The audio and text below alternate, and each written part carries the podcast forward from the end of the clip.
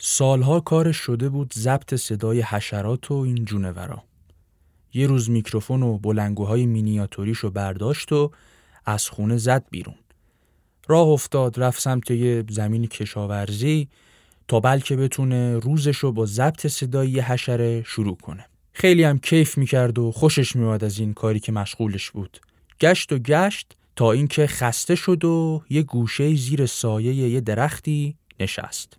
همینجور که داشت به دوروبرش نگاه می‌کرد دید کنارش یه خط خیلی طولانی از مورچه ها دارن حرکت می‌کنن. خطشون هم از این دو line ا بود. از اینا که تو یه line ش می‌رفتن و تو یه line ش میومدن. اینجوری. بعد براش جالب شد که چطوری میشه اینا اینجوری اینقدر منظم میرن و میان. از کجا اصلا خط می‌گیرن؟ بعد حالا ایناش هیچی اصلا چجوری با هم ارتباط می‌گیرن خلاصه. خط اینا رو گرفت و رفت تا ببینه لونش کجاست. رفت و رفت تا رسید به لونشون دید یه لونه کوچیک تو زمینه بعد دهنشم بازه. تو این لونه هم یه سریاشون میرن یه سریاشون میان. خلاصه این بند خدا دید که اینا یه دم و دستگاهی دارن برا خودشون. همونجا فهمید که انگار روزی امروزش همینه. سریع همون بسات میکروفون و بلنگوی مینیاتوریشو دم لونه مورچه ها کار گذاشت. شروع کرد صدای مورچه ها رو ضبط کرد. صداها که ضبط شد رفت تو اتاقش و صداهایی که ضبط کرده بود و گوش داد. همینجور که خودش داشت به صداها گوش می‌داد یه حدسایی می‌زد. هرچی بیشتر گوش می‌داد بیشتر شاخ در می آورد به یه چیزی رسیده بود که دیگه افسانه و داستان نبود. انگار واقعیت داشت اصلا.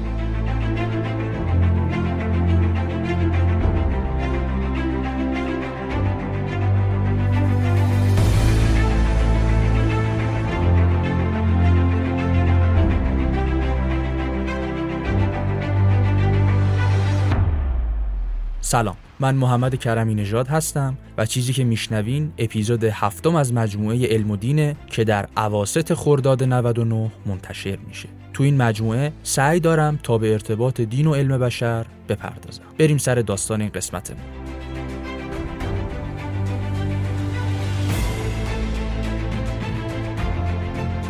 دکتر رابرت هیکلینگ یکی از اونایی بود که عاشق حشرات و کار و تحقیق در مورد این چیزا بود. یه بلندگو و میکروفون مینیاتوری هم داشت که هر جا می‌رفت این رو کولش بود. تا یه حشره چیزی می‌دید که براش جالب بود سریع بساتش رو پهن می‌کرد و صداش رو با همون دم و دستگاه خودش ضبط می‌کرد. کلا کار جالبی هم بود براش چون تخصصم داشت تو این حشره شناسی و اینا. یه آدم پیگیر و اهل تحقیقی هم بود خلاصه. بعد همون جور که اول پادکستم گفتم یه روز تصمیم گرفت صدای این مورچه ها رو ضبط کنه. رفت با همون دم و دستگاهش صدای مورچه ها رو ضبط کرد. بعد اومد خونه نشست و صدای ضبط شده رو بارها و بارها گوش می‌داد. هی فایل صوتی تموم می‌شد دوباره از اول می‌زد رون علامت مثلثه که پلیشه.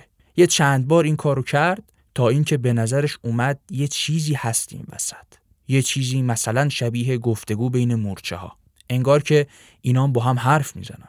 چجوری ما آدما با هم حرف می‌زنیم ارتباط می‌گیریم؟ مورچه ها هم یه داستانی مثل خودمون دارن. انگار که با هم حرف می‌زنن. اما خب به سبک و سیاق خودشون دیگه. بعد فهمید که اگه پیگیر این کار بشه ببینه اینا چجوری با هم ارتباط می‌گیرن می‌تونه یه تحقیق جامع و قشنگی در بیاد از توش. شروع کرد مدت زیادی تحقیق کرد و فکر کرد. سال 2006 بالاخره بعد از کلی دود چراغ خوردن جناب رابرت هیکلینگ نتیجه تحقیقاتش رو برد منتشر کرد. لابلای این تحقیقاتش یه بخشی رو گذاشته بود واسه همین ارتباط و گفتگوی مورچه ها با هم. بعد تحقیقاتش هم داد به یه مجله به نام The Journal of Acoustic Society of America که ببرن و براش منتشر کنن تو این مجله.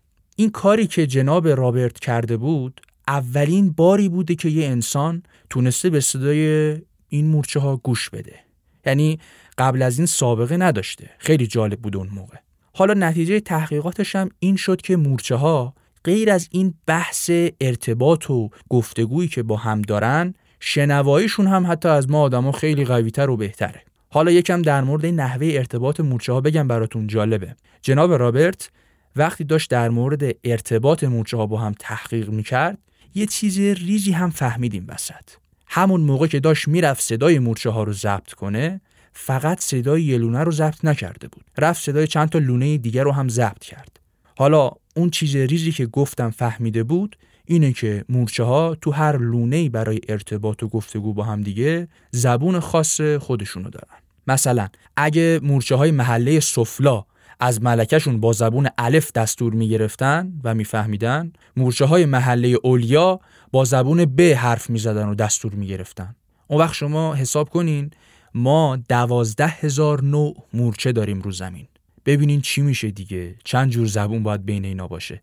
ارتباط مورچه هم اینجوریه که یه شاخک های حسی دارن که با اون خیلی راحت می‌تونن پیامهای صوتیشون رو بگیرن و با هم دیگه رد و بدل کنن. بعد صدایی که اینا با شاخک هاشون می‌گیرن باعث میشه صداها رو بدون هیچ صدای اضافی دیگه داشته باشن. به قول خودمون که میگن صداها خیلی شفاف و بدون نویز یه جورایی. اما چیزی که واضح این وسط اینه که خب نمیشه بشینی دوازده هزار نوع مورچه رو ردیف کنی ببینی مثلا چه صدایی دارن دیگه.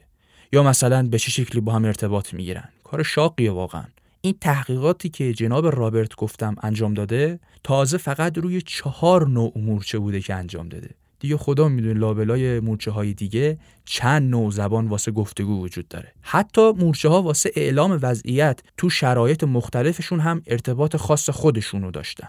مثلا همین جناب رابرت که رفته بود صدای مورچه ها رو ضبط کرده بود میگه اینا وقتی می‌خوان اعلام خطر کنن یه جور دیگه هستن گفتگو می‌کنن با هم. بعد وقتی این صدا رو واسه رفقاشون میفرستن همشون سریع عکس عمل نشون میدن. یه جور که مثلا متفرق شد خلاصه.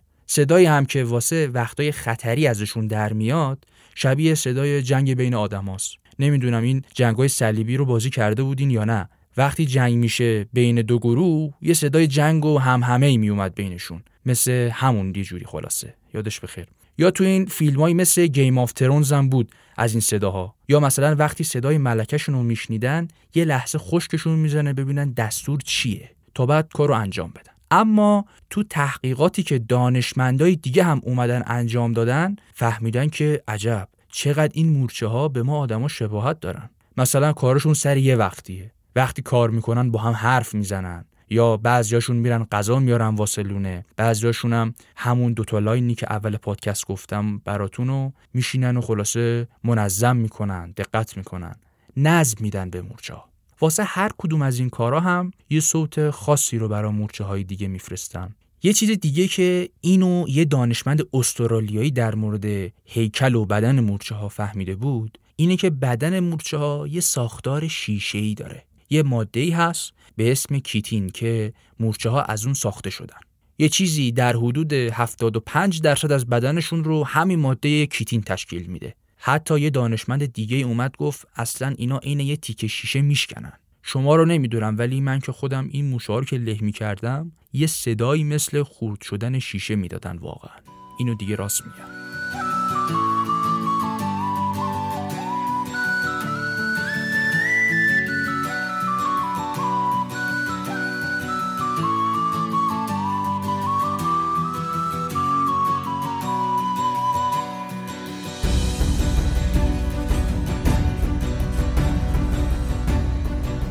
اجازه بدین تو این قسمت بریم ببینیم این چیزایی که گفتیم چه ارتباطی با دین ما می‌تونه داشته باشه. اون کسایی که اهل پژوهش و تحقیق و کشف ارتباط بین علم و دین هستن یه آیاتی رو از قرآن اووردن واسه بعضی از این چیزهایی که در مورد مورچه ها گفتیم. مثلا گفتن یه آیه هست که به ما میگه مورچه هم حرف می‌زنن اتفاقا. مثل این آیه که میگه وقتی لشکر سلیمان به جایی رسید که مورچه ها بودن یکی از مورچه ها به مورچه های دیگه گفتش برید تو خونه هاتون تا لشکر سلیمان شما رو نابود نکنه. کسایی که این آیه از قرآن رو آوردن میگن این یعنی بین مورچه های زبون مشترکی باید باشه دیگه. وقتی زبون مشترکی برای حرف زدن نباشه خب اینا چجوری می‌خوان با هم حرف بزنن؟ ارتباط بگیرن. مثلا مثل ما آدما چجوری الان من دارم با شما حرف می‌زنم؟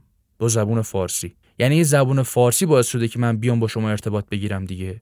اما حالا مورچه ها همین ارتباطی که دارن و به روش خودشون انجام میدن. بعد یادتون باشه گفتیم که فقط بشر تونسته زبون چهار نوع از این مورچه ها رو تشخیص بده. حالا چند جور دیگه زبون بینشون هست؟ خدا می‌دونه. اینا حرفشون اینه که قرآن 1400 سال پیش گفته که مورچه ها با هم حرف می‌زنن.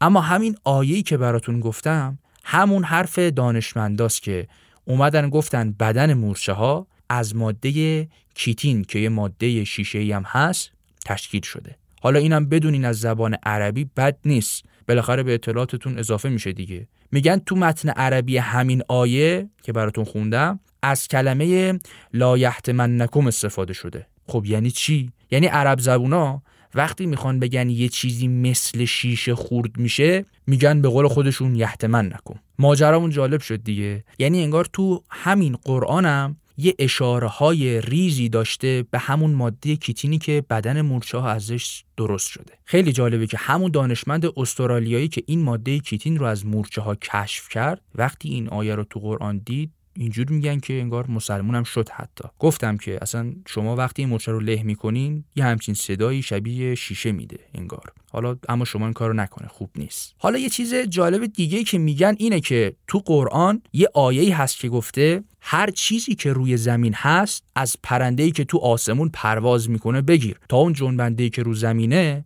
همشون یه موجوداتی هستن مثل خود شما آدما. اونایی که میگن مورچه ها کاراشون و سیستمشون کلا خیلی به ما آدما شبیه پای همین آیه رو وسط می‌کشن. میگن شما بیا این آیه رو بخون. ببین 1400 سال پیش گفته اینا اصلا مثل شما دارن زندگی می‌کنن. دیگه بیشتر از این. به قول خودشون وقتی گفته اونا هم یکی مثل خودتونن یعنی زندگیشون هم مثل ما آدما میچرخه دیگه. یادتون باشه گفتیم که مورچه ها هم یکی رو دارن نظم بده به صفاشون. یا مثلا سرکارگر دارن بعد یکی میره غذا بیاره واسه لونشون یکی دم در لونشون وایساده نگهبانی میده. خلاصه که یه دنیایی شبیه به دنیای ما آدما دارن. اینا حرفشون اینه که همه این چیزهایی که دانشمندا درباره مورچه ها گفتن تو همین قرآن خودمون هم هست. حالا اینکه بشینیم و فکر کنیم روش شاید بد نباشه برامون. جای دوری نمیره.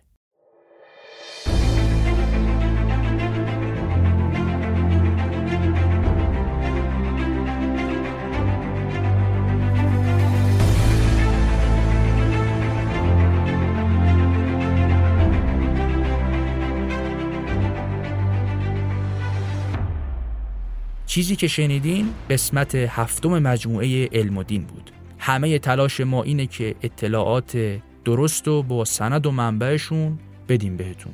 امیدوارم که مفید باشه.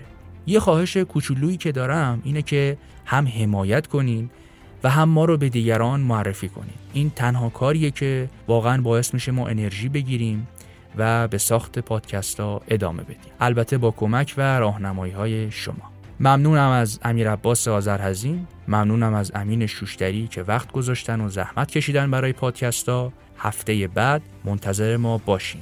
یادداشت های پراکنده رو هم معرفی کنین و فراموش نکنین. ممنونم.